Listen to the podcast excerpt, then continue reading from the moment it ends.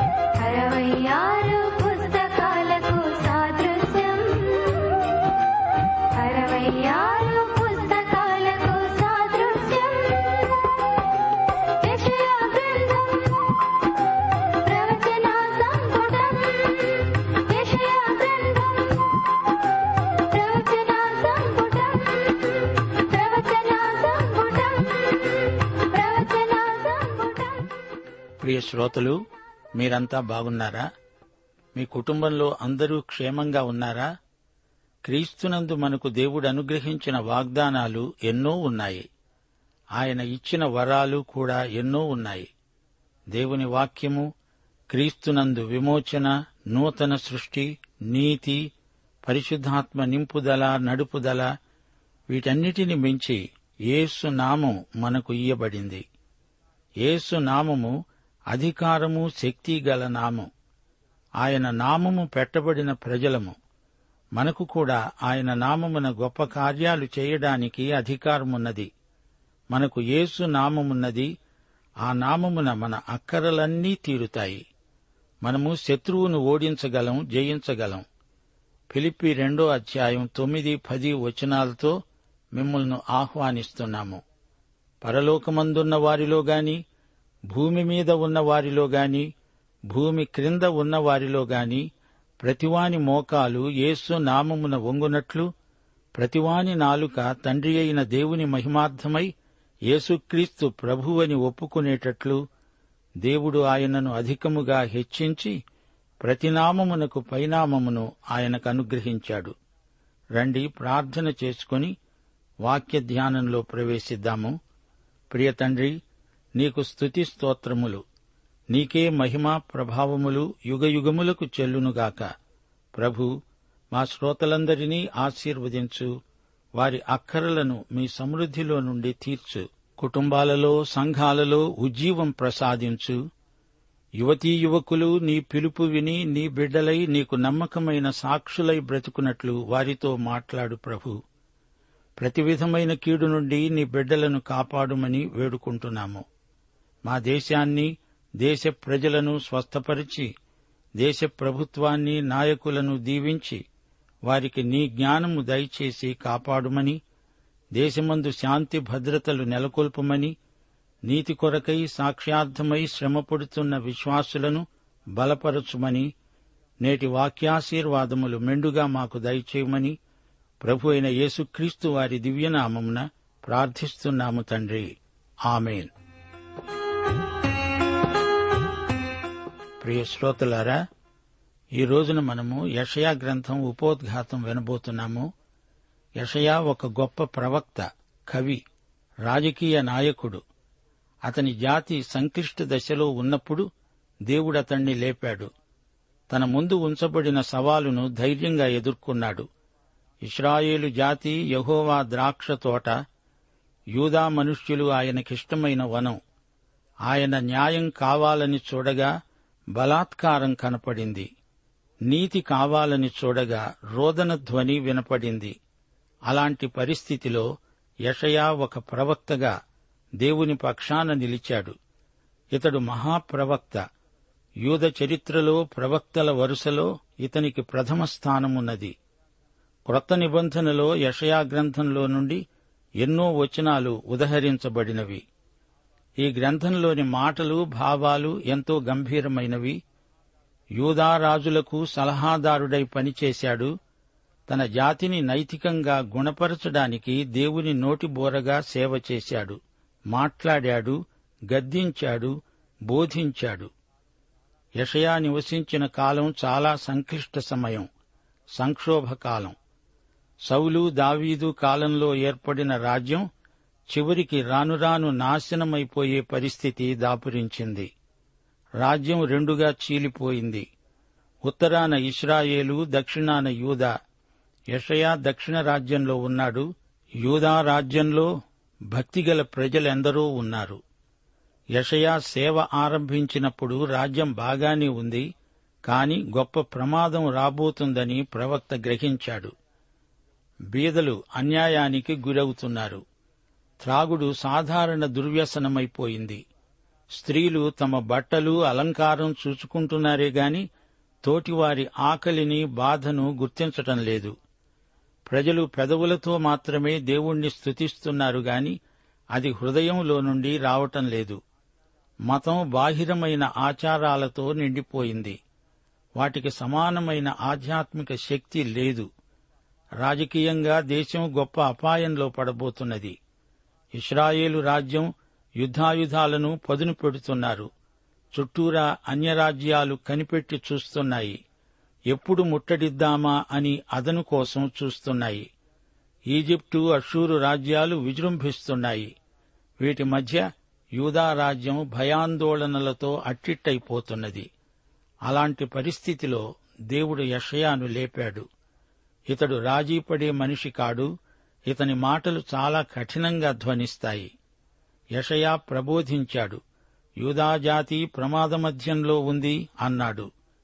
నిలువబడడమో కూలిపోవడమో అటో ఇటో తేలిపోతుంది. ప్రజలకు అనుకూలంగా యషయా మాట్లాడడు. దేవుడు చెప్పిందే చెబుతాడు. సత్యమే ప్రకటిస్తాడు. ప్రజలు దేవుని వైపునకు మరలి రావాలి. వారి వైఖరిలో మార్పు కనిపించాలి. ఇది అతని ప్రబోధ సారాంశం. యషయా రాజుల మధ్య తిరిగాడు. రాజకీయాలలో నిగ్గుదేరినవాడు. అంతేకాని రాజు చెప్పిన ప్రతిదానికి తల ఊపే మనిషి కాడు. అందరూ వ్యతిరేకించిన దేవుని పక్షాన నిలిచాడు. యషయా అనే పేరుకు అర్థం ప్రభువు రక్షిస్తాడు. ఈ ప్రవక్త రాజులను హెచ్చరించాడు. మీరు సైన్యబలం మీద ఐశ్వర్యం మీద ఆధారపడితే లాభం లేదు. దేవుని మీద ఆధారపడండి లేకపోతే హతమైపోతారు అని ఖండితంగా ప్రకటించాడు. యషయా తన సేవాకాలంలో నలుగురు రాజులను చూచాడు. ఈ నలుగురిలో చిట్ట చివరి వాడైన మనషేను అతని చర్యలను ధైర్యంగా ఖండించాడు. మనషే చిన్నపిల్లలను నరబలి ఇచ్చే కార్యక్రమాలలో పాల్గొని దేవునికి ఆయన ప్రవక్తకు కోపం తెప్పించాడు. మనషే ప్రవక్తను హత్య చేశాడు. అతన్ని కొరత వేసి చిత్రవధ చేసి చంపించాడు. మనషే ఆ తరువాత నామరూపాలు లేకుండా అంతరించిపోయాడు. కాని యషయ ఈ గ్రంథము ద్వారా సాక్ష్యార్థంగా శాశ్వతంగా నిలిచి ఉన్నాడు. యషయా కలం మనషే ఖడ్గం కంటే ఎంతో గొప్పది. ఈ గ్రంథాన్ని యషయా క్రీస్తుపూర్వం ఎనిమిదో శతాబ్దంలో రాశాడు. యషయా ప్రవచనాలు ధారావాహికంగా ప్రవహిస్తాయి. దేవుణ్ణి గురించి ఆయన సంకల్పాన్ని గురించి యషయా ఎన్నో ప్రవచనాలు పలికాడు. దేవుణ్ణి వ్యక్తిగతంగా ఎరిగిన ప్రవక్త జీవదర్శనం సేవాదర్శనం చూచిన ప్రవక్త. అనేక అంశాలపై యషయా మాట్లాడాడు. ఈ గ్రంథంలో అరవై ఆరు అధ్యాయాలున్నాయి. అలాగే బైబిలులో కూడా అరవై ఆరు గ్రంథాలున్నాయి. యషయాతో ప్రవక్తల గ్రంథాలు మొదలవుతాయి. కాని ప్రవక్తలు యషయాకు ముందు ఎందరో ఉన్నారు. బైబిలులోని మొదటి పంచగ్రంథాలలో ఎందరో ప్రవక్తల పేర్లు విన్నాము. ఇంతకు ప్రవక్త అంటే ఎవరు? ప్రవక్త జ్యోతిష్కుడు కాడు దేవుడు లేపిన వక్త ప్రవక్త. దేశంలో యాజకులు రాజులు ఉన్నారు కాని దేవుడు వారిని నమ్మలేదు. ప్రవక్తల ద్వారా దేవుడు మాట్లాడాడు. ప్రవక్తలను దేవుడు ఏర్పరచుకున్నాడు. ప్రవక్తల గ్రంథాలలో చరిత్ర ఉన్నది కవిత్వమున్నది ధర్మశాస్త్రమున్నది. కాని ప్రవక్తల ముఖ్య సందేశం ప్రవచనం. యషయా నుండి మలాఖీ వరకు అందరూ దేవుని ప్రవక్తలే. అయితే పెద్ద ప్రవక్తలని చిన్న ప్రవక్తలని అనకూడదు. అందరూ పెద్ద ప్రవక్తలే. పుస్తకం చిన్నదైనంత మాత్రాన గ్రంథకర్త చిన్నవాడవుతాడా? ప్రవక్తలందరూ ఆధ్యాత్మిక అణుబాంబుల్లాంటివారు. దేవుడు బయలుపరిచినప్పుడు జరగబోయే సంగతులను ప్రవక్తలు పలికారు. స్థానిక విషయాలు కూడా చెప్పారు. మోషే ధర్మశాస్త్రంలో ప్రవక్తలకు ఉద్దేశించబడిన నియమావళి ఉన్నది. దాని ప్రకారం ప్రవక్తలు మాట్లాడాలి. ప్రవక్త చెప్పింది జరగకపోతే అతన్ని అబద్ధ ప్రవక్తగా ఎంచి శిక్షిస్తారు. ద్వితీయోపదేశకాండం పద్దెనిమిదో అధ్యాయం ఇరవై నుండి ఇరవై రెండో వచనం వరకు. ఏ ప్రవక్త అయినా అహంకారము పూని నేను చెప్పుమని తనకు ఆజ్ఞాపించని మాటను నా నామమున చెప్తాడో ఇతర దేవతల నామమున చెబుతాడో ఆ ప్రవక్త చావాలి. ఏదో ఒక మాట యహోవా చెప్పినది కాదని మేము ఎలా తెలుసుకొనగలమని మీరనుకుంటే ప్రవక్త యహోవా నామమున చెప్పినప్పుడు ఆ మాట జరగకపోయిన ఎడల లేదా ఎన్నడూ నెరవేరకపోయిన ఎడల అది యహోవా చెప్పిన మాట కాదు. ఆ ప్రవక్త అహంకారము చేతనే దానిని చెప్పాడు గనుక దానికి భయపడవద్దు. అయితే అబద్ధ ప్రవక్తలు చెప్పినది బైబిలులో చేర్చబడలేదు. బైబిలులో పలకబడిన ప్రవచనాలెన్నో స్థానికంగా జరిగినవే. యషయా క్రీస్తును గురించి ప్రవచించాడు. ఆయన మొదటి రాకడను గురించి రెండో రాకడను గురించి కూడా ప్రవచించాడు. అయితే ఇవిగాక అప్పటికప్పుడే నెరవేరిన స్థానిక సంఘటనలను కూడా ప్రవచించాడు. అందుకే యషయా గొప్ప ప్రవక్త. ప్రవచనాలు రెండు విధాలు నెరవేరినవి ఇక ముందు నెరవేరబోయేవి. అనేక ప్రవచనాలు ఇంతకు ముందే నెరవేరాయి. నెరవేరిన ప్రవచనాలు బైబిలు యొక్క విశ్వసనీయతను రుజువు చేస్తున్నాయి. పరిశుద్ధాత్మ ప్రవక్తల నోట పలికించిన వాక్కులు గనుక అవి తప్పక నెరవేరుతాయి. బైబిల్ మొత్తంలో యేసుప్రభు రాకడను గురించి మూడు వందల ప్రవచనాలున్నాయి. అవన్నీ నెరవేరాయి. ఆయన వచ్చాడు. యేసు మొదటి రాకడ ఎంతో ముఖ్యమైనది గనుక ఆ ప్రవచనాలన్నీ ప్రవక్తల నోట పలుకబడ్డాయి. తీరా యేసు ప్రభు వచ్చాడు. ఆయన రాకడ ప్రవచనాల నెరవేర్పు.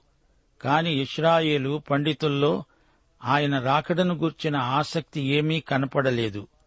హెరోదు రాజు దర్బారులో ఉన్న పండితులు మెస్సియా పుడతాడని పుట్టాడని తెలుసుకున్నారు. గాని జ్ఞానులతో పాటు వారు వెళ్ళలేదు ఈ దేవుని ప్రవక్తలు జాతీయ భావాలు కలవారు పాపాన్ని ఖండించారు పశ్చాత్తాపం చెందవలసిందని ప్రజలను హెచ్చరించారు కోపగించారు ఏడ్చారు మహిమ రాబోతున్నదని చూచి ఆనందించారు. చీకటిలో గుండా రాబోయే అరుణోదయాన్ని గుర్తించారు. వెయ్యేండ్ల పాలనను చూచారు. పాత నిబంధన ప్రవక్తల ఆశాభావం గొప్పది. వారు దేవదూతలు కారు మనలాంటి స్వభావం గల మనుష్యులే. అయితే వారి మాటలు దైవ ప్రేరితమైనవి ఒకటి పేతురు మొదటి అధ్యాయం పది పదకొండు వచనాలు మీకు కలిగే ఆ కృపను గూర్చి ప్రవచించిన ప్రవక్తలు ఈ రక్షణను గూర్చి పరిశీలిస్తూ తమయందున్న క్రీస్తు ఆత్మ క్రీస్తు విషయమైన శ్రమలను గూర్చి వాటి తరువాత కలుగబోయే మహిమలను గూర్చి ముందుగా సాక్ష్యమిచ్చినప్పుడు ఆ ఆత్మ ఏ కాలమును ఎట్టి కాలమును సూచిస్తూ వచ్చాడో దానిని విచారించి పరిశోధించారు. అలాగే రెండు పేతురు మొదటి అధ్యాయం పదిహేను నుండి ఇరవై ఒకటో వచనం వరకు పేతురన్నాడు నేను మృతి పొందిన తరువాత కూడా మీరు నిత్యము వీటిని జ్ఞాపకం చేసుకునేటట్లు జాగ్రత్త చేస్తాను. ఏలయనగా చమత్కారముగా కల్పించిన కథలను అనుసరించి మన ప్రభు అయిన యేసుక్రీస్తు యొక్క శక్తిని ఆయన రాకడను మేము మీకు తెలుపలేదు. గాని ఆయన మహాత్యమును మేము కన్నులార చూచిన వారమై తెలిపాము. ఈయన నా ప్రియకుమారుడు ఈయన ఎందు నేను ఆనందిస్తున్నాను అనే శబ్దం మహాదివ్యమహిమ నుండి ఆయన వద్దకు వచ్చినప్పుడు తన తండ్రి అయిన దేవుని వలన ఘనత మహిమ ఆయన పొందగా మేము ఆ పరిశుద్ధ పర్వతము మీద ఆయనతో కూడా ఉండిన వారమై ఆ శబ్దము ఆకాశము నుండి రాగా విన్నాము. ఇంతకంటే స్థిరమైన ప్రవచన వాక్యం మనకున్నది. తెల్లవారి వేకువ చుక్క మీ హృదయములలో ఉదయించే వరకు ఆ వాక్యము చీకటి గల చోటున వెలుగిచ్చే దీపమై ఉన్నది. దాని యందు మీరు లక్ష్యముంచిన ఎడల మీకు మేలు. ఒకడు తన ఊహను బట్టి చెప్పుట వలన లేఖనములో ఏ ప్రవచనము పుట్టదని మొదట గ్రహించుకోవాలి. ఏలయనగా ప్రవచనము ఎప్పుడునూ మనుష్యుని ఇచ్ఛను బట్టి కలుగలేదు గాని మనుష్యులు పరిశుద్ధాత్మ వలన ప్రేరేపించబడిన వారై దేవుని మూలముగా పలికారు. ప్రియ సోదరీ సోదరులారా దేవుని ప్రవచన వీణ నుండి వచ్చే నాదాలు ఎంతో మధురమైనవి. మనము ఆ వీణ తీగలు కదిలిస్తే అవి మోగుతాయి. మానవమాత్రులమైన మన స్పర్శకు ప్రవచనాలు స్పందిస్తాయి. అలనాటి ప్రవక్తలు తమ పేరు ప్రఖ్యాతుల కోసం ప్రయత్నించిన వారు కారు. యషయా తనను గురించి తాను ఎక్కువగా చెప్పుకోలేదు. యషయా గ్రంథం మొదటి అధ్యాయం మొదటి వచనంలో ఉజ్జీయా యోతాము అహాజు హిజ్కియా అనే యూదారాజుల దినములలో యూదాను గూర్చి ఎరుషలేమును గూర్చి ఆమోజు కుమారుడైన యషయాకు కలిగిన దర్శనం. యషయా ఆరో అధ్యాయంలో తన పిలుపును గురించి క్లుప్తంగా చెప్పుకున్నాడు. ఉజ్జియా హిజికియా రాజులు మంచివారే. అయినా శత్రుభయం ఎక్కువగా ఉంది. ఉత్తరాన అషూరు రాజ్యం పొంచి ఉంది. ఇస్రాయేలు రాజ్యం అప్పటికే చెరలో ఉన్నది. యషయా ముప్పై ఆరు నుండి ముప్పై తొమ్మిదో అధ్యాయం వరకు అషూరు దండయాత్ర ఎరుషలేముపై వారి ముట్టడి వర్ణించబడ్డాయి. అయితే గ్రంథం మొత్తం మీద లోకానికి వెలుగై ఉన్న మెస్సియా రాకడ ప్రవచనాలు ఎక్కువగా ఉన్నాయి. హెబ్రీ పత్రిక పదకొండో అధ్యాయం ముప్పై ఏడో వచనంలో హతసాక్షులను గురించి చెబుతూ రంపములతో కోయబడ్డారు అని చెప్పబడింది. యషయా అలా చంపబడిన ప్రవక్తలలో ఒకడు. యషయా గ్రంథంలో మరొక మర్మమున్నది. బైబిలులో అరవై ఆరు గ్రంథాలు యషయాలో అరవై ఆరు అధ్యాయాలు. బైబిలులో మొదటి ముప్పై తొమ్మిది గ్రంథాలు పాత నిబంధన యషయా గ్రంథంలో మొదటి ముప్పై తొమ్మిది అధ్యాయాలు ధర్మశాస్త్రమును గురించి దేవుని పరిపాలనను గురించి బైబిల్ చివరి ఇరవై ఏడు గ్రంథాలు కొత్త నిబంధన యషయా చివరి ఇరవై ఏడు అధ్యాయాలు కృపా రక్షణను గురించి మాట్లాడతాయి. కొత్త నిబంధనలో యషయా గ్రంథంలోని వచనాలు అరవై ఆరు వరకు ఉదహరించబడినవి. యషయా చివరి ఇరవై ఏడు అధ్యాయాలలో నుండి ఇంచుమించు ఇరవై వచనాలు కొత్త నిబంధనలో ఉదహరించబడ్డాయి. పరిశుద్ధాత్మ యషయా గ్రంథాన్ని కొత్త నిబంధన వెలుగులో చూపటం ఆశ్చర్యకరం. యషయా గ్రంథంలో ముప్పై ఆరు నుండి ముప్పై తొమ్మిదో అధ్యాయం వరకు చరిత్ర విశేషాలు ఎన్నో ఉన్నాయి. యషయా నలభై నుండి అరవై ఆరో అధ్యాయం వరకు ఎక్కువ పద్య రూపంలో ఉన్నది. దేవుని కృపా మెస్సియా శ్రమలు దేవుని మహిమ ఈ చివరి అధ్యాయాలలో వర్ణించబడ్డాయి. యోహాను శుభవార్త మొదటి అధ్యాయం ఇరవై మూడో వచనం. ప్రవక్త అయిన యషయా చెప్పినట్లు నేను ప్రభువు త్రోవ సరళం చేయండి అని అరణ్యంలో ఎలుగెత్తి చెప్పే ఒక శబ్దమును అని బాప్తిస్మకుడైన యోహాను పలికాడు. లూకాసు వార్త నాలుగో అధ్యాయం పదిహేడు నుండి ఇరవై ఒకటో వచనం వరకు. ప్రవక్త అయిన యషయా గ్రంథం యేసు ప్రభు చదివాడు ప్రభు ఆత్మ నా మీద ఉన్నది బీదలకు సువార్త ప్రకటించడానికి ఆయన నన్ను అభిషేకించాడు అంటూ ప్రభువు సమాజ మందిరంలో నిలిచి యషయా గ్రంథంలోని వాక్య భాగాన్ని చదివాడు. అంతేకాదు ఐతియోపియుడైన నపుంసకుడు రథం మీద ప్రయాణం చేస్తుండగా ఫిలిప్పు అతణ్ణి కలుసుకున్నాడు. అప్పుడతడు యషయా గ్రంథం చదువుతున్నాడు. ఆ వాక్య భాగం ఏదనగా ఆయన గొర్రెవలే వధకు తేబడ్డాడు బొచ్చు కత్తిరించేవాని ఎదట గొర్రెపిల్ల ఎలా మౌనముగా ఉంటుందో అలాగే ఆయన నోరు తెరవలేదు. యషయా ప్రవచనాలలో కొన్ని భవిష్యత్తులో నెరవేరవలసినవి ఉన్నాయి కొన్ని నెరవేరుతున్నాయి. బబులోనును గురించిన ప్రవచనం చూడండి. యషయా పదమూడో అధ్యాయం పంతొమ్మిది నుండి ఇరవై రెండో వచనం వరకు. అప్పుడు రాజ్యములకు భూషణము కల్దీయులకు అతిశయాస్పదము మహాత్యము అయిన బబులోను దేవుడు పాడు చేసిన సొదము గుమర్రాల వలె అవుతుంది. అది మరెన్నడూ నివాస స్థలముగా ఉండదు. తరతరములకు దానిలో ఎవ్వడూ కాపురముండడు. అరబ్బీయులలో ఒక్కడైనా అక్కడ తన గుడారం వేయడు. గొర్రెల కాపరులు తమ మందలను అక్కడ పరుండనీయరు. నక్కలు అక్కడ పండుకుంటాయి. గురుపోతులు వారి ఇండ్లలో ఉంటాయి. నిప్పుకోళ్ళు అక్కడ నివసిస్తాయి. కొండమేకలు అక్కడ గంతులు వేస్తాయి. వారి నగరులలో నక్కలు వారి సుఖ విలాస మందిరములలో అడవి కుక్కలు మొర్ర పెడతాయి. ఆ దేశానికి కాలం సమీపించింది. దాని దినములు సంకుచితములు. ఈ విధంగా బబులోనును గురించి మరికొన్ని ప్రవచనాలు యషయా నలభై ఏడో అధ్యాయంలో ఉన్నాయి. ఈ మధ్య తవ్వకాలలో భూగర్భ శాస్త్రవేత్తలకు కొన్ని రుజువులు దొరికాయి. బబులోను ప్రవచనాలన్నీ నెరవేరాయి. బబులోను పట్టణానికి దాదాపు తొంభై కిలోమీటర్ల దూరంలో భూగర్భ శాస్త్రవేత్తలు అనేక రుజువులు కనుగొన్నారు. ఆ రోజుల్లో బబులోను సంస్కృతి ఎంతో దూరం ప్రసరించింది. అయితే తుదకు అది మట్టిలో కలిసిపోయింది. ఇది యషయా ప్రవచనం. ప్రియ శ్రోతలారా గమనించండి.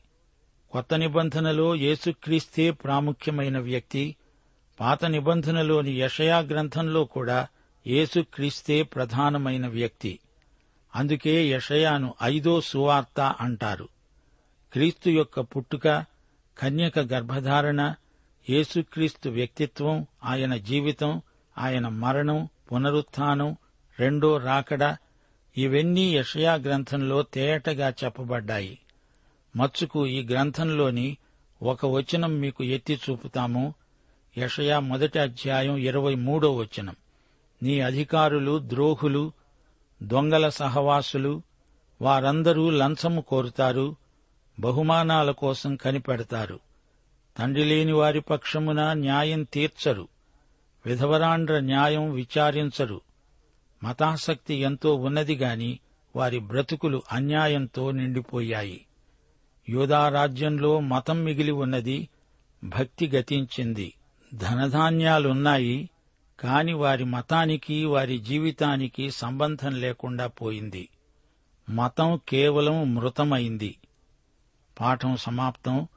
ప్రభు అయిన యేసుక్రీస్తు వారి దివ్య కృప తండ్రి అయిన దేవుని పరమ ప్రేమ పరిశుద్ధాత్మ యొక్క అన్యోన్య సహవాసము మనకందరికీ సదాకాలము తోడై ఉండునుగాక. ఆమెన్.